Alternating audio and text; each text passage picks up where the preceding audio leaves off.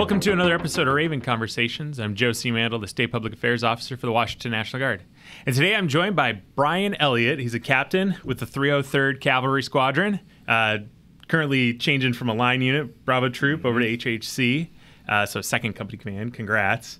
Um, but he is also the county auditor in Kittitas County, which is a near and dear to both our hearts. I'm a Kittitas County kid myself, and, and you are as well. Mm-hmm. Uh, he's here to talk about what he does in the civilian job, kind of your career in the Guard, and uh, just share some of your stories with us. Yeah, looking forward to it. So, r- real quick introduction on yourself, Bryan. Yeah, I, I, think that was a pretty good summary. But um, you know, grew up in Ellensburg and um, ended up going to our alma mater, yep. Central Washington University. Did ROTC there and um, had a really good experience. Did active duty for uh, about five years, and then actually switched over to the Guard, which I think we'll talk about a little bit more that that journey and that transition. Um, got to deploy with the 303rd for their 2019-2020 uh, OSS deployment, and then I actually got hired by 7-Eleven. Um, I was basically a district manager for them out mm-hmm. in Eastern Washington, right, running our franchise stores out there. Um, and then had a had another call to service in addition to my service in the Guard um, to enter public service with Kittitas County and, and serve as their county auditor. So yeah, so you came out of ROTC, active duty scholarship, yep. went active mm-hmm. duty for a few years. So so how did you find out about the Guard and what led you to join the Guard? So when I was at Central Washington University, uh, Major Dale Wright was my MS1 instructor. He was filling that National Guard position there at Central, and uh, I had a really good relationship with him. He's an awesome mentor, and I just stayed connected with him through the years, through my time on active duty, right? And uh, I was at JBLM for a little bit, and then I went to Alabama, and we stayed in touch. Um, and about that time, uh, when I was in Alabama, we found out we, my wife and I, we were pregnant with our our mm-hmm. first kid, right, Jack, and. We had that conversation. I think a lot of people on active duty have. Hey, do we continue on this journey with the family? Like, what does that look like? And we decided it was time to come home. Well, I still had some time left in my contract, and I was like, what better transition than to go serve with Dale Wright in the 303rd Cavalry Squadron? So it was a good it was a good deal. Nice, mm-hmm. nice. So that's what brought you to the guard. Mm-hmm. And so we mentioned your civilian career. You're the mm-hmm. county auditor now. Uh, briefly describe what does a county auditor do? I know we talked to the Secretary of State, and he works with the auditors, but explain what you do on, as the, at your seat. Yeah, so that I mean that's a good part of our job right there is our relationship with the Secretary of State, and that really focuses on kind of two parts of it, which is the elections and then our recording, which is is maintaining that county record of all the recorded official documents. So um, that's that's a good portion of our job right there. In addition, in Kittitas County, we do we have the licensing under us, right? So um, if you need to come and get your your tabs renewed, um, change ownership on a mm-hmm. vehicle, mm-hmm. that's something we'll facilitate, right? We also have a relationship with subagents who are basically franchisees of DOL and of the county auditors who do those services as well. So we're also managing those contracts.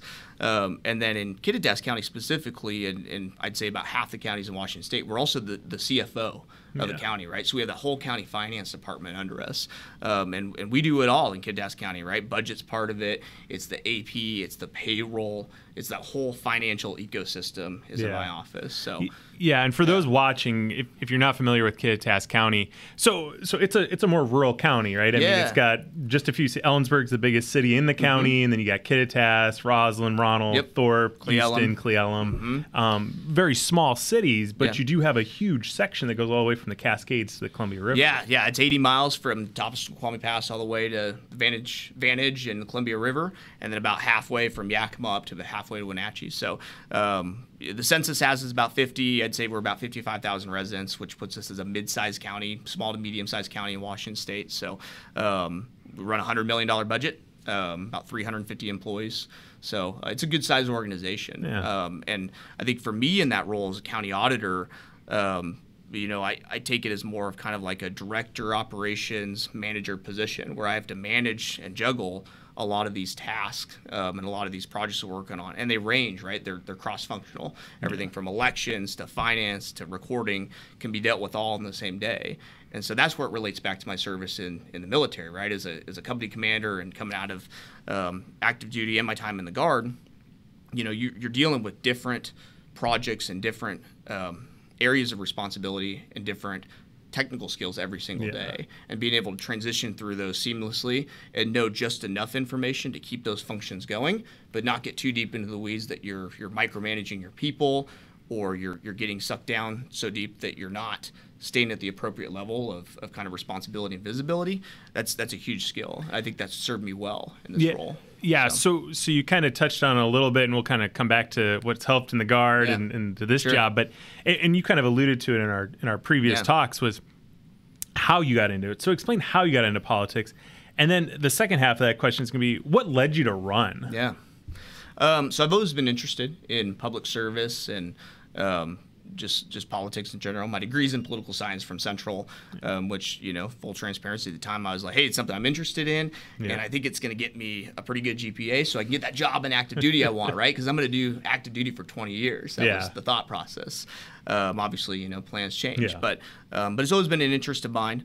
And um, when I when I was working for 7-Eleven, I stayed pretty active in the community. Um, had a lot of contacts with people who are elected at, at the county level and also at the municipal level too. And um, I sort of got recruited to, to hey, do you do you want to do this? Um, the, the the gentleman who I ran against, great guy, had been doing it for 20 years, and um, but there was just some stuff that I think wasn't necessarily moving in the right direction, and a lot of people saw, hey, it was it was time for some new leadership to come in. Yeah. so that's what sort of attracted me to it. Yeah. Mm-hmm. So, it- election night, how does that feel? Like you- you're watching your name and you're winning. Like how does that kind of come across when you're sitting there and you're Oh, seeing it was your name crazy. winning?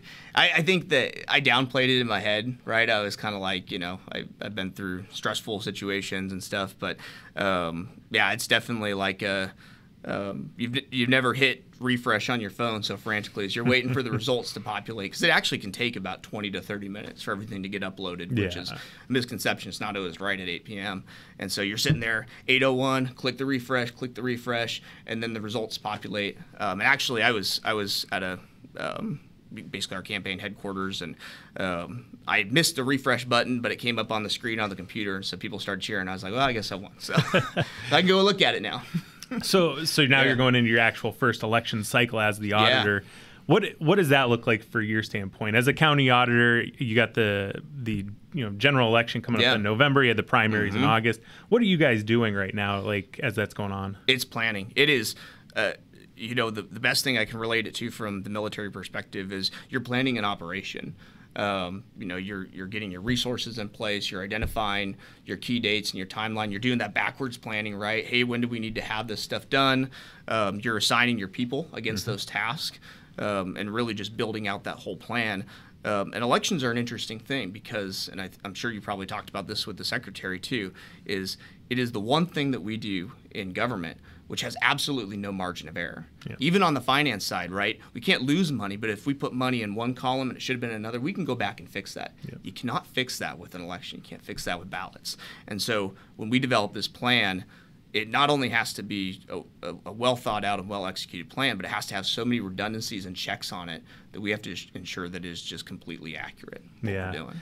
So, so you've already kind of alluded to it a few times, Mm-hmm. Yeah. and I'll ask the question. So, how have you found that you know that's that citizen soldier thing we talked about Yeah. with the guard? How have you found your guard career has helped in your civilian career? Yeah, I'd say the skills that that have been developed, you know, in, in the military um, and especially in the National Guard, um, in my role as a as a on staff on our deployment, and then now as a as a troop commander, um, just being able to um, to do that full planning process, right, and really bring that. I think that. Um, government in general has a lot of, or at least government in County, there's a lot of people with a lot of knowledge there, right? And so um, I'm never going to have more knowledge than my staff who's been there for 30 years. And if you add up all that institutional knowledge, it's like 150 years right across my staff. Um, but what I can bring is, is some leadership and some planning processes, which I have from from the military.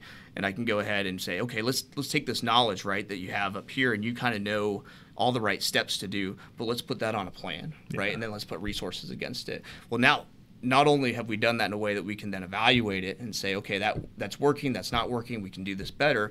We've also created continuity so that you know if, if people change out, which we know they do in organizations, you have that document there and you can say, okay, this is our plan. Let's go ahead and execute that. Yeah.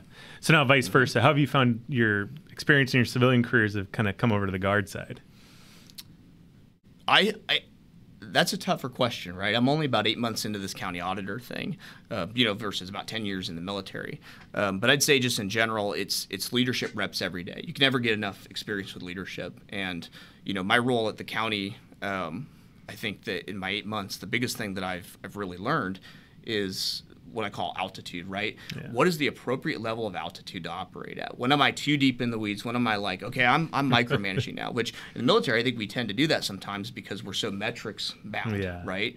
Um, in, in this job, I've been able to kind of really evaluate that and say, okay, I'm at the appropriate altitude now. I know enough about this to understand it, to give some guidance on it, and now I can step away and just let the staff operate and have Yep. those left and right limits. And I think that that's that's a good thing that we exercise in the military. It's that mission command, but I'm getting to do it every single day in my Yeah. civilian job. So Yeah, no, that's fantastic. So, so let's say there's a young guardsman sitting there. Yeah. They're interested in politics, and they're like, "Hey, you know, I'm, I, I just don't know where to start. What, what kind of advice could you give them?" give me a call. No, I'm, I'm serious though, right? You, you got to talk to somebody who's done it before. It's a, um, you know, it, it was my second time running for anything. I'd done student government back at, at Central, um, so I had some experience. Obviously, it's a totally different environment, but the only reason I was able to even do this and really consider it and have the confidence to jump in the race is because I had people who were elected to these positions who said, "Hey, I, we're, we're going to help you guide you through this process. Right? We're going to get you in touch with the right people, um, make the right connections, kind of show you the you know the right events to be at and the right steps to take.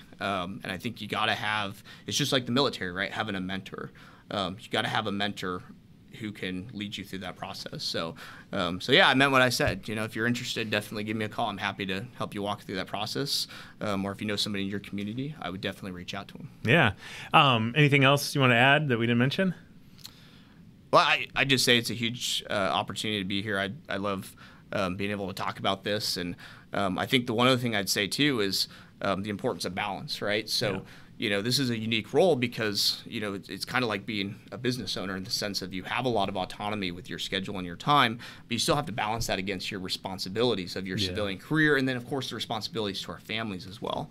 And uh, I would just say that, um, you know, soldiers out there, regardless of what profession you're in or where you're at in life with family, um, finding that appropriate level of balance between the guard, your civilian life, your family, and then anything else you like to do is just really, really important. And then when you need to, set those boundaries, right? Say, and, and work with your commander or work with your civilian employer and say, hey, we I need this time and space to be able to accomplish these tasks in my other roles that I have in my Yeah. life. So it's something I'm, I'm continuing to develop because Yeah. I just like to dive in and do everything. Um, but I think that's a really important conversation to have Yeah, at all it's- levels. It's truly all about balancing both both careers and- Right. and, family. So it, it truly absolutely. is. So- Sometimes uh, you don't get to work out as much as you want, and that's okay. It happens. Yeah. You always find time around Right, midnight when you're like laying there in bed. So, um, if if you want to know more, we can definitely put Bryan's information in the in the notes. Uh, if you like the video, give it a like and make sure to subscribe for more videos. Hey, appreciate you coming out, man. Yeah, appreciate it.